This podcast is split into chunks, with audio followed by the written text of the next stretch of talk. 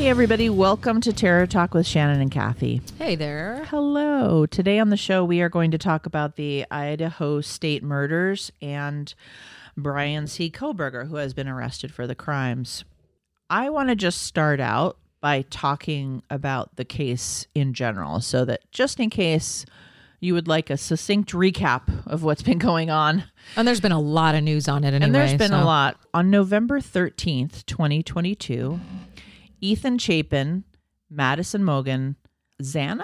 Yeah, it looks like Zana or Xana. Xana Kernodle, and Kaylee Goncalves. My apologies if I've mispronounced. But these are four students at the University of Idaho who were found dead at home near the campus in Moscow, Idaho. The killings occurred on a Saturday night after two of the victims had been at a bar together and two others had been at a party together.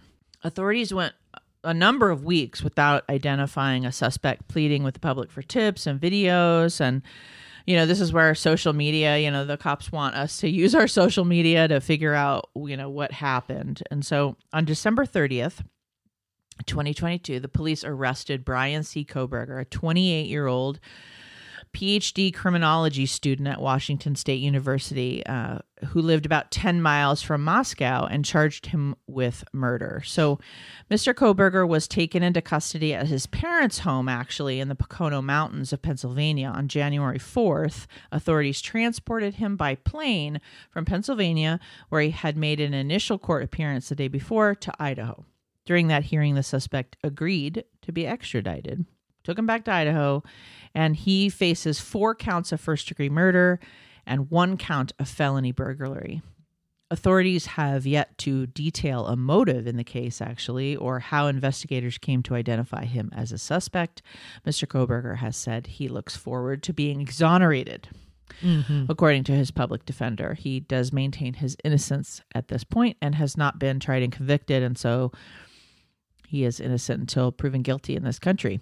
There are posts made by Mr. Kohberger on an online forum, as well as interviews with those who knew him and messages he sent to friends that were obtained by, you know, journalists that show that he had written years ago of having suicidal thoughts, not being able to feel emotions, and observing his own life as if it were a video game. So just in that small sentence, we sort of see the the blunting of affect, at least that he's admitted to, uh, suicidal thoughts. So perhaps being feeling as if you shouldn't be here anymore, and then also the depersonalization of sort of seeing your life outside your life. I believe he also had an addiction to opiates too. Yep. Yeah. And he used heroin. There's a lot of all of that stuff that we can get into a little bit later when we talk about him in particular. But I don't know. You you probably saw this, Kathy, but they also a few weeks ago came out with the court uh, records, I guess, the- that they have so far, and some of the things that they have understood about the case. And so I just wanted to go over that. I read mm-hmm. a, a couple of articles from Sure. the New York Times, mm-hmm. and I just wanted to, you know, kind of get myself and and the listeners up to speed with that, just in case you aren't following this case closely.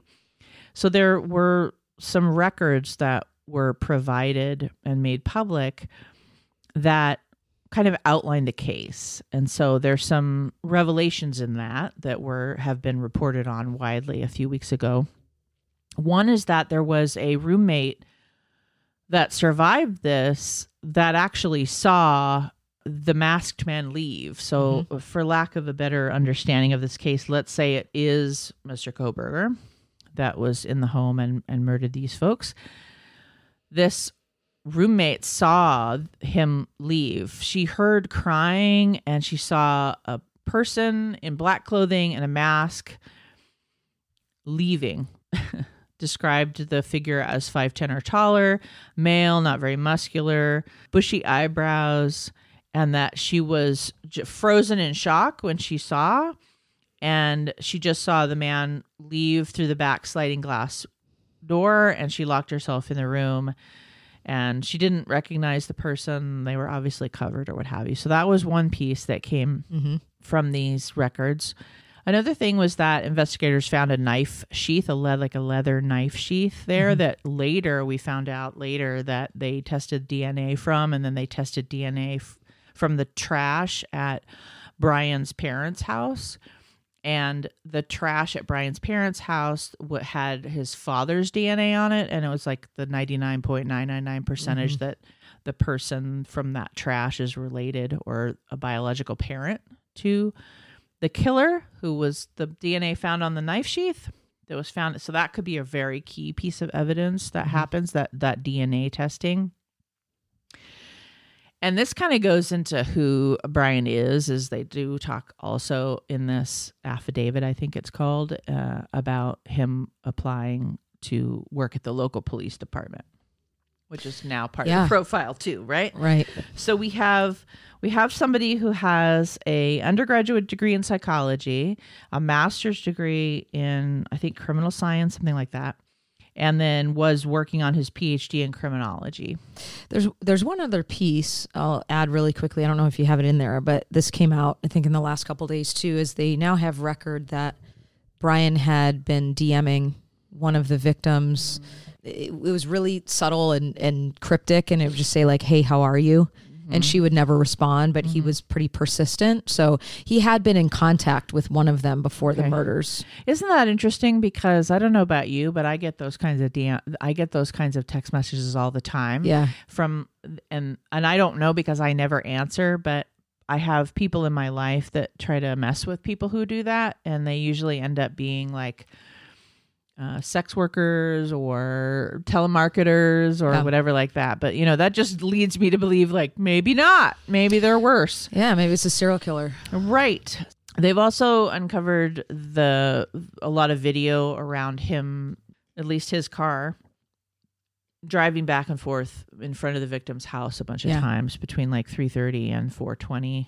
He clearly had an obsession with one, if not two, of the women. Clearly, and it's well documented on the this video of his car and and all of that. So that there's no running away from that. I don't know how you explain that away. And then the audio that was captured of the barking, the dog barking, because they did. There was a dog in the house. Mhm. That's uh, one of the victim's dog that was barking hmm just before his car is seen like speeding away from the area Right. type of thing so there's that kind of circumstantial or correl- correlative e- evidence so to speak and then that they thought originally that all four victims were just asleep and then they were woken up to be murdered but apparently one of them was probably um, awake because there was a DoorDash order at 4 a.m. and Mhm. the killings happened just shortly after 4 a.m. I think one of the victims also she was um, she had tried fighting back, Ah, and so she had deep cuts gotcha. from trying to grab Defensive the knife. Yeah, Mhm. which is you know when he showed up to Mhm. his first hearing, he had cuts and stuff on his face. They that there there's now some evidence showing that those cuts on her hand from her, her likely trying to grab the knife he was using. Sure. And once they identified that the car that was speeding away from the house from those videos, once they identified what it was, I think it was like a Hyundai or something or Mhm. a Lantra. um, Hyundai Elantra, yeah, Yeah, and then I they put out, of course, a bulletin for everybody to be looking for this car. And one of the actually one of the campus officers is one of the people that found the car because, of course, this guy was a student. And the Washington at Washington State University, and a police officer with campus, uh, a campus officer is the one that found uh, his uh, Brian's car hmm at the university and called it in, et cetera, and figured out. And then that's when they made the correlation, and on we go. Also, Kohberger's phone was disconnected during the killings. I guess he either put it on airplane mode or Oh, interesting. or he turned it off or what have you. Between 2:47 a.m., the Mhm. phone just stops like pinging the network, and then and then after that, it's it's turned back on. So Yeah. that was that was at 4:48, which is like literally like 20 minutes after when the murders happened. He Mhm. he turned it back on. Yeah, it's and it also says here from 4:50 to 5:26 a.m. the phone used cellular resources consistent with the phone traveling south on the highway to Genesee, Idaho. Meaning towards them or, or away from? I guess Um, away from. Oh, back to. Yeah, back to uh huh. Providing coverage. Yeah, so it says that it it just it add, basically what they're saying is, is it adds up yeah. because he's traveling back to Kohberger's residence. Yeah, they said that the um the suspect, meaning Bryan, had utilized the cellular phone between 9:12 and 9:20 to return to Moscow and the home and and his phone I guess was pinging in the area of the home. In other words, so if he murdered them at 4 something, 5 hours later he actually drove back by the house and the cops had not uh, 911 hadn't been called yet or any Mhm. of that apparently. So Mm-hmm. he was driving back to see. He was probably driving back. I mean, this is conjecture on my part, but he's probably driving back to see, well, the hubbub, you know, how they returned to the scene and they want to see how it all Mm-hmm. materializes and Yeah. how a lot of times on crime shows you always see like, oh, they could be in the crowd right now. Yeah, they return revisit. to the yeah. That's part of the high. Especially anyone who wanted to be a police officer. Oh, You know, yeah. that's that part of that profile is like they're just as obsessed with the solving of the crime as they are of doing the crime. He was clearly obsessed with all of that, like not only wanting to become a police officer, taking courses in criminology, learning from Katherine Ramsland, perhaps writing letters to Dennis Rader while he was in prison. I mean, there's a lot of, you know, there are people who love true crime. And then there are, I was looking at this uh, article that said there's also this influx of people who um, go into that field with a really unhealthy sort of fetish around it. The, the closest I can comment on that is when I was working with sex offenders. When I was working up in San Francisco, one of the, he was a politician Mm-hmm. and he was actually one of the leads in the sex offender um, division of the department and he ended up getting arrested for child porn. And so when i would ask him how he got there you know at least his his disclosure was you're around it enough. You become consumed by it by it being your job. And then one thing you know and then they found so much in his home. So you know some people who work that closely to it also are that close to it because there's an underlying desire for it Yeah, we get both, right? Mhm. So, I mean, I can only speak for myself, but I've grown up around criminology and and all of that my whole life. My father, I, I don't talk about him that often on the show, but my father is uh, you know, taught in the criminal justice department and criminology and as an expert witness. And so I grew up around that all my life. And that was probably like early interest in, uh, you know, writing papers in my undergraduate on Charles Manson and, and all of that. Like I had that just like a lot of people, I think, in our generations had early fascinations with that stuff. You and I have spoken about your early fascinations with reading true crime and all mm-hmm. that. Our our culture at large is obviously mm-hmm. slightly obsessed with true crime. So we're not talking about that and I can only speak personally where I just know the difference of how it feels to be interested in those things and be interested in human science and have that very powerful sort of masculine influence in my life that's like political science, criminology, criminal justice, FBI agents and cops in the home, like being surrounded by all of that mm-hmm. early and also as a young adult and then con- and continually my dad is still alive continually having conversations about that because he is continually sitting on cases and providing expert expert Testimony, reports and and testimony and and all of that. Now uh, you know i just know what it feels like to not be obsessed as a person but to be interested. Interested. Yeah very so, different. So I want to say that to those of you who are listening to let you know that like there's a not so subtle difference around it. right. It's like what Kathy is describing is is someone who's coming into it with a uh, a profoundly traumatic background perhaps. We don't really know anything about this guy but we're going to talk now a little bit about him um, or what we know about him. But you know depending on where he comes from and his makeup and the generally the people that we've talked about on this show we just don't know if he fits into that makeup. And he obviously hasn't been tried and convicted yet so we're coming Mhm. at it from that perspective.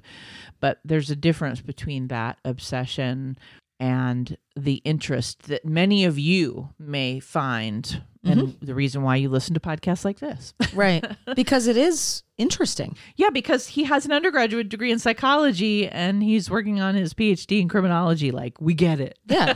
kathy is a forensic psychologist Yeah, no, we- about criminology we So- get it. The motivation is different. In fact before we move further i just want to mention that he allegedly shared a Reddit post months before the killings seeking to understand how emotions and psychological traits influence the decision making involved in committing a crime.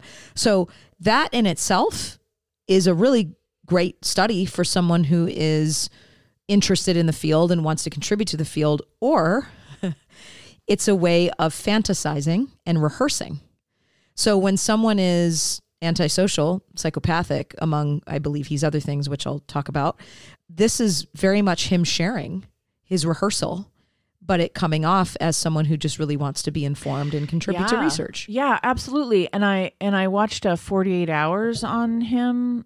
Uh, that was that was okay. It, it was kind of about the murders, but also a little bit about him. And they interviewed a cou- some of his teachers, a couple of Yeah. his teachers, and you know, I mean, I heard one of the teachers sort of say like, "Oh, I feel like I should," because you know these are criminologists, right? They think, Yeah. you know, they think they're gonna like Catch everyone. see something. Yeah, see something. And it's like I, I completely get that because obviously if you had some if you had this guy in your chair and he was you know a, a patient of yours and you didn't see it and it blindsides you that's a feeling that we all have right and so i get why these teachers would think that maybe they could have seen something and so Yeah. now they're like in hindsight they're like looking back and one of them was like "Oh, i feel like i should have seen something like because of course the interviewer asks him about you know is there anything now that you reflect on that you feel like you know and oh there was this one comment in this class about you know asking questions about the kinds of things that you're talking about in that reddit post and i feel like maybe i should but i think what you and i are saying is that that can be very average curiosity Yeah. and behavior that any one of us would have asked those questions and that there isn't anything necessarily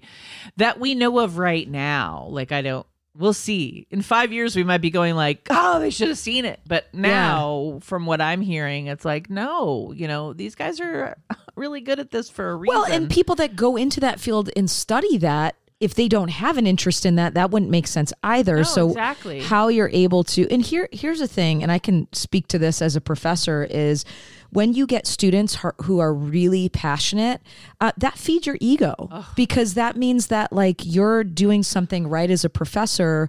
Where you know, like I'm really proud. I have three graduate students right now who are doing their thesis and their poster on you know disorganized attachment around Uh, parents who are more narcissistically oriented and and a lot of that comes from the stuff that I've taught them. And I love that they're taking that and making a meal out of that. That's re- like I love that they're passionate about that. So it's very easy and human as a professor to go oh I love that you're into what I'm studying and you want to know more about that.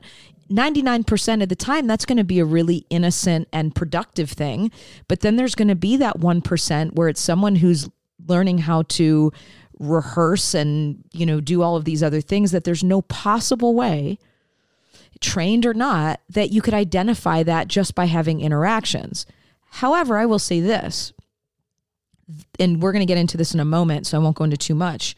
There were other things about this man that did go overlooked and there were other things that people did not bring to the attention of authorities or I don't know who they would have, you know, maybe it was professors, maybe it was authority, I don't know, because there's a trajectory of personality here and interest that goes beyond curiosity. And I've said this before on some of our Patreon minicasts on Mondays. If, if you're a patron, we do money, Monday minicasts, and I've talked about this before, where in risk assessment, someone doesn't become violent overnight. When we do that psychological autopsy, we can really take a, a, long look at all the warning signs that were there that people overlooked. And we'll, we're going to get into that in a moment when we get into his psychology because this guy had clear signs that something was wrong. Okay. Yeah, I mean that's what we're going to talk about. He was born in November 1994. Bryan Christopher Kohberger. He's 28 years old, so he's right in that age. I don't know if he's ever hurt anything or anyone prior to this, but I do know that this sort of 20s, late 20s is an age where they often at least in the, what we've talked about, it's like many times that's a time when they start to kill. Um, I have a curiosity, you know, something we just mentioned was if he's so smart and so into it, I don't, I don't think he's all that smart because like he got caught real fast and the DNA was right there and the car and the, You know, we we've talked about guys that have done this for decades. Yeah. And I realize that's unique. I realize that is not the norm. But for a criminologist, Yeah. the DNA right Yeah. there, I know. I leaves the knife behind, the car. All you have to do is watch one episode of Forensic Files and drives you know. by all Yeah. the video, like the hubris, the, the Oh, yeah. the the narcissism in the and then now saying, "Oh no, I'm innocent. I'm going to be exonerated," Mm-hmm. Which is the part where he knows not to admit anything and Mm-hmm. not to confess and and to plead not guilty to try to get off. You know, that's the part of the system he understands, but he doesn't understand. Like, is he taunting them or is he just not very bright? It could be both, and I also think he's delusional, which I'll talk about. That too. So let's let's get there. yeah. A couple, a couple of things I noticed, and I'll just get us started, and then I imagine you'll take the you'll take the road. Is like I said before, he's got a lot of higher education. Mm-hmm. I also am struck by the fact that everybody kind of talks about how how calm he is, how calm he was during the arrest, how calm he is in court, how calm you know, and that makes sense to me on a number of levels. It could either make sense to me because he's delusional and there's some piece of him that is going to claim he was mentally ill or something or he is someone who is a psychopath so he can remain calm through things that the rest of us would be Freaking very freaked out by so that speaks to his guilt in many ways instead of his innocence it's like an innocent person i don't think would be calm in any of this agreed with all that. I'm going to give you a couple of additional facts here to add. A couple things we know about him is that his his mother was actively involved in speaking out against school shootings. okay She had a lot to say around Sandy Hook and she had made comments about who should be responsible and how the shooter should be treated and there was a lot of she spoke up a lot kind of I don't think she was protecting both sides because she did say that the children needed to be protected, but she was very active and emotionally charged in in a lot of those school shootings and she was very outspoken about that. In addition to that, his sister is a therapist. So he grew up with a lot of psychology. He obviously got a degree in psychology and a mother who was very political politically active with school shootings and things like that. oh and one thing i didn't mention is that mm-hmm. he's a ta so he's a budding mm. professor as well Yes, yes, budding professor. yeah He also had an insatiable craving for meat and and feared becoming a cannibal.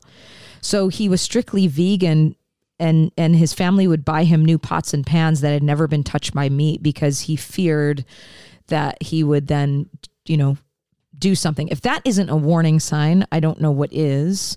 But we know that right there, you're you're we're pointing to very odd beliefs, some OCD. Um, there's some real kind of delusional and concerning traits there. Beyond his academics, he was described by those close to him as a loner, difficult to get along with. We talked about him having history of substance abuse issues. A one-time Kohberger friend, Thomas Arntz, said, "Over time, it just got so bad that I just shut down when he was when when I was around him."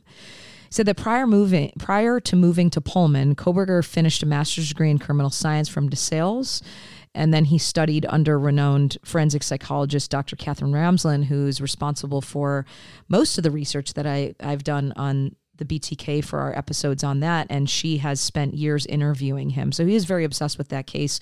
And with her, in some ways, it feels very creepy to me that he took classes from her, almost like he was following her in a way, too. Another well learning learning from her learning right? from her, and there's mm-hmm. something also like how great to say that he learned from her. There's oh that yes. narcissism. dropping those names So another longtime friend, Nick McLaughlin, said that he was down to he was a very down to earth kid until his senior year, where everything shifted. Lost a lot of weight, probably from opiates, I would imagine, and then he became very aggressive, and he would all of a sudden just try to fight everybody. So we know, okay, high school, we're in late adolescence, young adulthood. And so there's hormones involved, there's personality changes involved. And if you throw chemicals in there, it's a recipe for disaster just to kind of paraphrase everything that I'm throwing at you, is we have someone who has a major personality shift in the later part of his adolescent development. We know that there's substances involved in that. We know that he has very bizarre thinking. We know that there are at least narcissistic traits about him. The way that I am perceiving him, at least at this point, is I, be, I agree with Shannon that it's very possible that we're looking at someone who's more psychopathic than just narcissistic or sociopathic. We we know that there although we don't have a ton of information about his childhood killing animals or anything like that, we do know that there's a lot of just really abnormal there's a lot of abnormal psychology here, mm-hmm. okay? In addition to that, th- there's a lot of research out there. there there's a an article I I uh, found called schizotypal and borderline features in psychopathic criminals. We do know that psychopathy um, people who meet the psychopathy, the, the high high levels on the PCLR, which is basically a checklist that uh, if you score a certain number, then you're uh, you fall within what would be deemed a psychopath, which is you know an a it's an extreme form of antisocial personality disorder. What we know is that they also have raised levels of schizotypal traits. So there's a comorbidity that happens between psychopathy and schizotypal. So what is schizotypal? It's a it's also a personality disorder in the DSM, and it's it's characterized by thought disorder, paranoia. Uh, we see ideas of reference. So ideas of reference might be like watching something on TV, and they believe that the message is for them. Unusual beliefs, perceptual illusions, odd thinking in speech, suspiciousness, inappropriate affect, strange behavior, lack of friends, paranoid, social anxiety. He fits all of that. Yeah. Um, so I think that we there's a combo with this guy. Mm-hmm. I, I was reading something where one of his one of the people that he's taken a bunch of classes with talked about how their impression and as we know other people's impressions aren't aren't always interesting or accurate but it, this guy's impression was that he was always looking for a way to fit in yeah. And that um, he would quote unquote find the most com- complicated way to explain something, which I, you know, you hear a lot in in this type of personality where it's it's not word salad in a psychological sense, but it's definitely just like convoluted and I get that a lot from a borderline personality that's complicated with some narcissism and with uh, I've just sat with that before where they're talking in circles, and I don't know if that's what this guy's talking about, but just like, whereas you and I, I mean, maybe you and I err on the side of directness when we explain things, but it's like, I'm going to err on the side of just say, saying what it is, and he's going to find the most complicated way way to explain something very simple. Okay. And then this guy was kind of saying that like he he had to make sure you knew that he knew what he was talking about. Yeah. Like that's how it felt yeah. to this guy. So like, you know. Yeah. Goes along with I think just what you're saying. Absolutely. This, yeah. There's just something, you know, you, you talk to someone like this and you can just tell they're they're bizarre, they're a little off, they're yeah. off putting. And so he's looking for a way to like fit in or be mm-hmm. acknowledged or be respected or like hey i'm normal too kind of thing yeah and what I, I hear in that absolutely and i think that that's what also makes me lean more towards the psychopath than just like your garden variety narcissist or sociopath yep. because yep. narcissists actually know how to mirror quite well and they are they you know they have that cognitive empathy. They can usually read what the person is needing. But a psychopath because they have a lack of any sort of social etiquette and they're so reptilian that they they have to try a lot harder and that whereas he might be thinking he's like looking like he's knowledgeable and fitting in.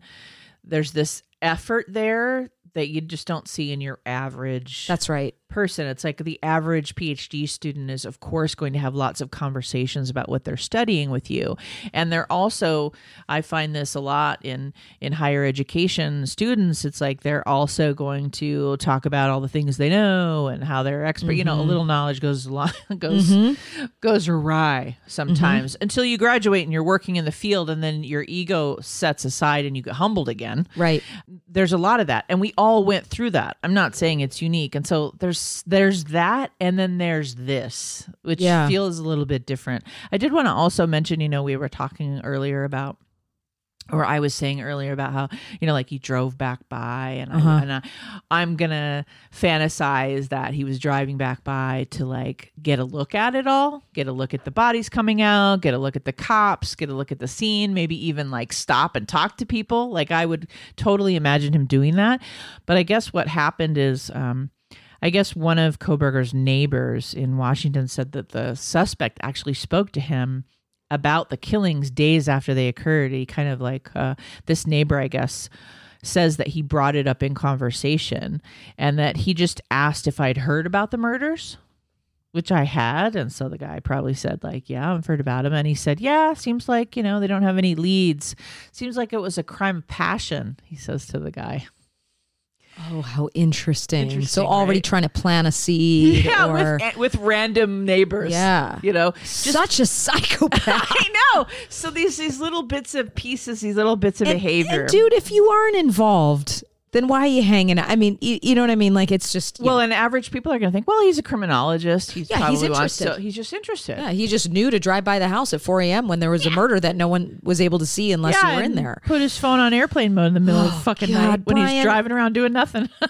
he my guess would be that he was an incel my guess would be that he uh, uh, there was another thing that i had read about one of the local bars he would go in and sit and you know they the, even the bartenders were told to not give him too much because he would start to get really creepy towards women. And um so these are all those things that i'm talking about when you really look back at it. And I think the dilemma is for most people is are we just going to report someone who's weird because law enforcement's not going to do anything about that. So when we're seeing an accumulation of these really bizarre behaviors, I think my message to people is no, you're absolutely right. Law enforcement can't arrest someone because they're bizarre.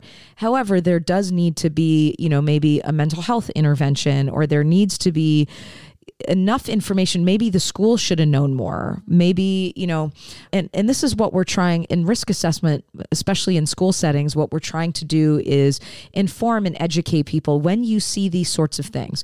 When you see a person that is consistently being identified as somewhat intrusive you know bothering people uh, all of this stuff that they were describing about him say something to someone and let's get more eyes on him right? At- the very least. at the very least. It doesn't have to be intrusive. In other No. words, we don't have to meet him with his own behavior and be intrusive back, but just that awareness, Yeah. that consciousness about it. And this came up in Death in the Dorms too when they s if they uh-huh. the kid that was the lacrosse student. Yeah. If people would have just been unapologetic about going, "Hey, we need to set this guy down Yeah, and see what's going wrong. on. This feels This wrong. bad." Let's just talk to him." Maybe this wouldn't have happened. We are very apt in the society at giving people the benefit of the doubt That's because right. of our own inability to be embarrassed if we're wrong. yes. we don't call people on their behavior and say, hey, this didn't feel right, or say no, or a lot of those kinds of things because what if we're wrong? And there's just this systemic idea of being wrong about those kinds of things. Mhm. As being an awful thing, I guess. We're just afraid to be wrong about that. Right. And this we see this in a lot of different dimensions of the legal system. I see it all the time in family court where we'd much rather or or not we, but uh, judges would f- out of, you know, erring to the side of caution would rather believe that a parent is lying about the fact that the other parent abused a child than actually believe that a parent could be an abuser and why children sometimes go back to abusers because the judge is like there's no possible way that, that this parent right in front of me did that. You know, so that's what is you're, a you're- gut call, which we talk about all the time. you can't use a gut call. So, but we we do, and and We do. very true. What Shannon is saying is, we just want to go. Oh, I don't want to be mean, or I don't want to say. It's I don't not. A, cause a scene. it's not about being mean. It's about potentially protecting that person and others. There's a politeness, Yeah. people pleasing sickness that we all sort Yeah. of have to varying oh, I feel degrees. bad. Yeah. Some of us more than others, and I've Mhm. definitely been guilty of it my Sure. whole life, especially as like a shy kid. Like I, I get it. Like I understand where that's coming from. sure. One thing I want to mention, I guess the last thing that I'll mention today is I will be very interested to learn about this victimology because it's two females, two males, right? And they all were roommates. And from what I know, I don't know anything. Mm-hmm. I don't know anything about the victimology here. That is not the thing that everybody's reporting on. Like they've had the victims' parents and all of that stand up and talk, and we've seen a lot of them talking in public uh, arenas and Mhm. advocating and, and all of that. And, and I Mhm. think that's lovely and, and absolutely necessary. But I don't know about this victimology. And because he's not copying to these crimes, I don't know what we're about to learn. So That's right. I Yeah. imagine we'll follow up on We that. will. There, I mean, this trial is really just starting if Yeah. you think about it. So Yeah. more to come. Yeah, so these are just preliminary thoughts and preliminary information. So we will be learning with you. And if there if you have any questions or anything you want us to comment on the next time we talk about this or in an ongoing way, please drop us a line at our email, terrortalkpodcast at gmail.com or on any of our social medias. We're happy to just have a continuing conversation about this case or any of the other cases that we're talking about. And if you want more information about forensics or risk assessment, Kathy does a lot of that in our Monday minicast, the the extra materials that we create for Patreon. But other than that, please catch our next episode. And thank you so much for listening. This has been an episode of Terror Talk. My name is Shannon. And I'm Kathy. Sleep safe, everyone.